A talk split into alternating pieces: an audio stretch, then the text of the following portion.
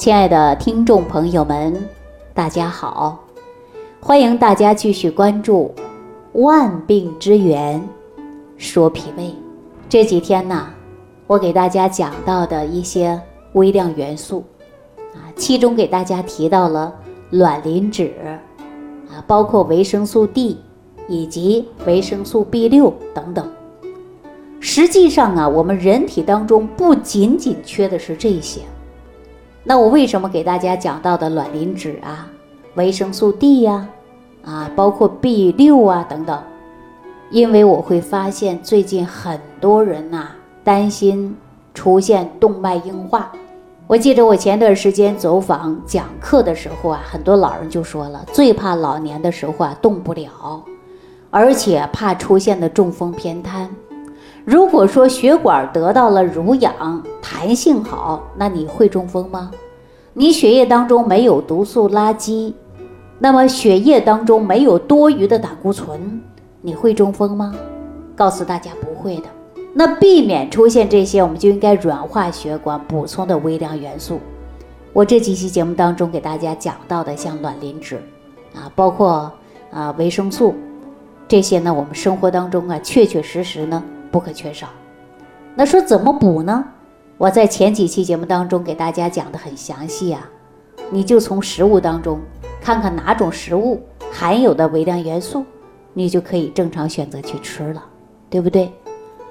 那么我们说身体当中啊，要自我的了解，然后正确的选择改变你的饮食方法，那你的身体真的就可以吃出智慧，吃出营养，吃出健康。那今天我继续跟大家分享的就是降低血液当中的胆固醇。虽然血液当中的胆固醇呐是变化无常的，但是动脉硬化的症状啊，他们的胆固醇通常都会偏高，大多数啊人可能会高的比较多啊。血液当中的胆固醇浓度超过二十五毫克。记住了，心脏病患者、肿瘤患者以及胆固醇长期高的，像有两百多到三百、四百毫克左右的，记住，这样的人呐还是比较常见的。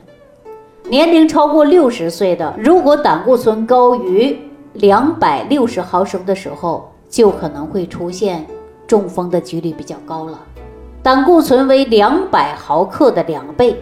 那医生啊不愿意将胆固醇的含量低啊高作为判断健康与否，但是呢维持胆固醇在一百八毫克以下的，我告诉大家是比较安全的。如果饮食当中有各种营养素的充足，胆固醇自然就会下降到一百八十毫克，就可以完全呢呃达到一定的安全状态。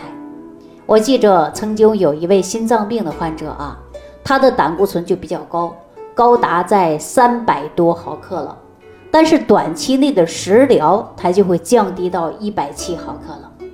因为这些胆固醇高的病人啊，他告诉我说，我的胆固醇呐直接下降，并且下到一定的程度了。那这是为什么呢？我经常说的就是食疗方法。通过食疗方法可以降低胆固醇，但是呢，这些人呢还没有避免的吃蛋类的呀、动物的肝脏啊等等，没有避免。而且我让他们摄取足够的就是钙碘、卵磷脂、酵母啊、脱脂奶粉，包括抗压力的食物以及维生素，像维生素 B 啊、维生素 D、维生素 E 和维生素 B 族。有些人短短期内啊，就是每天坚持吃，那么他整个的身体的变化就比较大，而且他们呢要求啊，每天把自己的身体调整最佳状态，那就必须要配合着食疗，尽量避免吃一些啊过于油腻、辛辣、刺激的食物啊，也避免吃一些含有各种氢氧化过的油脂食物。所以说，每天吃两勺不同的植物油，这些患者不仅仅胆固醇会下降，而且每一天呢都会有充分的精力，那么健康状况很好。那动脉硬化的患者朋友呢，所以说我建议大家在饮食上呢一定要多多注意，那么就很容易啊把你这个胆固醇降下来。然而呢，我们说减少脂肪的堆积，对吧？那尤其啊，眼睛和心脏和动脉，那么我们这个地方啊，呃，很多人会经常出问题，说心脏不舒服了呀，视力模糊了呀，对吧？那这些人，我建议大家呀，就长年累月的坚持啊，坚持营养，那么坚持一段时间，你的身体必然会很好。所以说，每年呢，很多人都去查胆固醇。胆固醇过高啊，就容易出现的是心脏病啊，像脑卒中啊，啊，包括高血压呀。因此，无论年龄大小，我们每天都可以呀注意自己的饮食，每一年都可以去体检一次胆固醇。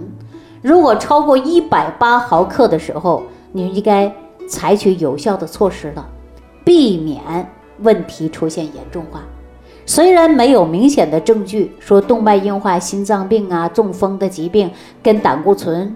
引起的，但是胆固醇过高常常会对这些疾病啊会伴随着。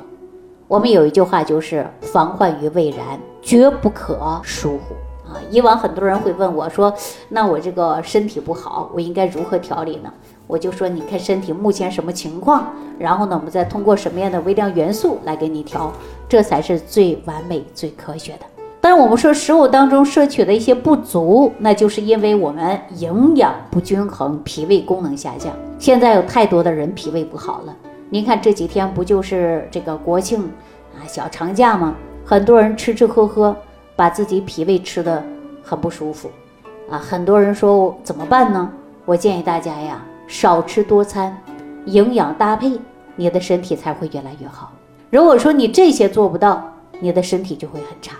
那如果说酒精过多对你的肝脏就会很大的影响，所以说酒大会伤肝呐。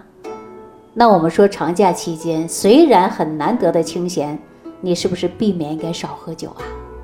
啊，如果说喝的太多了怎么办呢？我建议大家喝点水。如果手头上有益生菌呢，你就多吃上两包，它可以增强你的代谢，减少你酒精对于我们肝脏的伤害。那如果说你本身就是胃胀，对蛋白吸收不好，肉类蛋白吸收比较差，那如果这个期间您再经过胡吃海喝，你的脾胃会越来越虚。所以我建议大家少吃多餐，根据自己的身体情况调养自身的饮食。那我再给大家说一说啊，比如说过节了啊，我们每个人呐都会送礼，那中秋佳节送什么呢？都送的是月饼吧。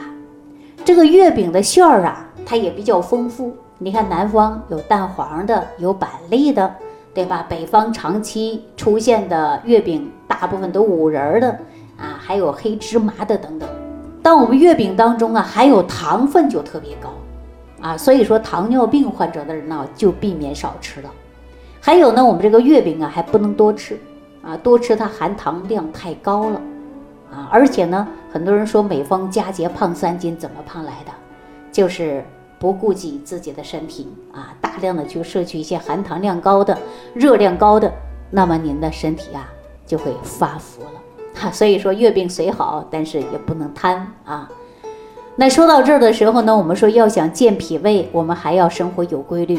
无论是逢年过节还是节假日，你都应该有规律的生活。早上起床之后，正常吃早点，一天的微量元素补充充足啊，适当的多喝一点水，这样对你的健康还是有帮助的。好了，那么正好赶上啊这段时间的国庆小长假，我呢也不给大家多说了。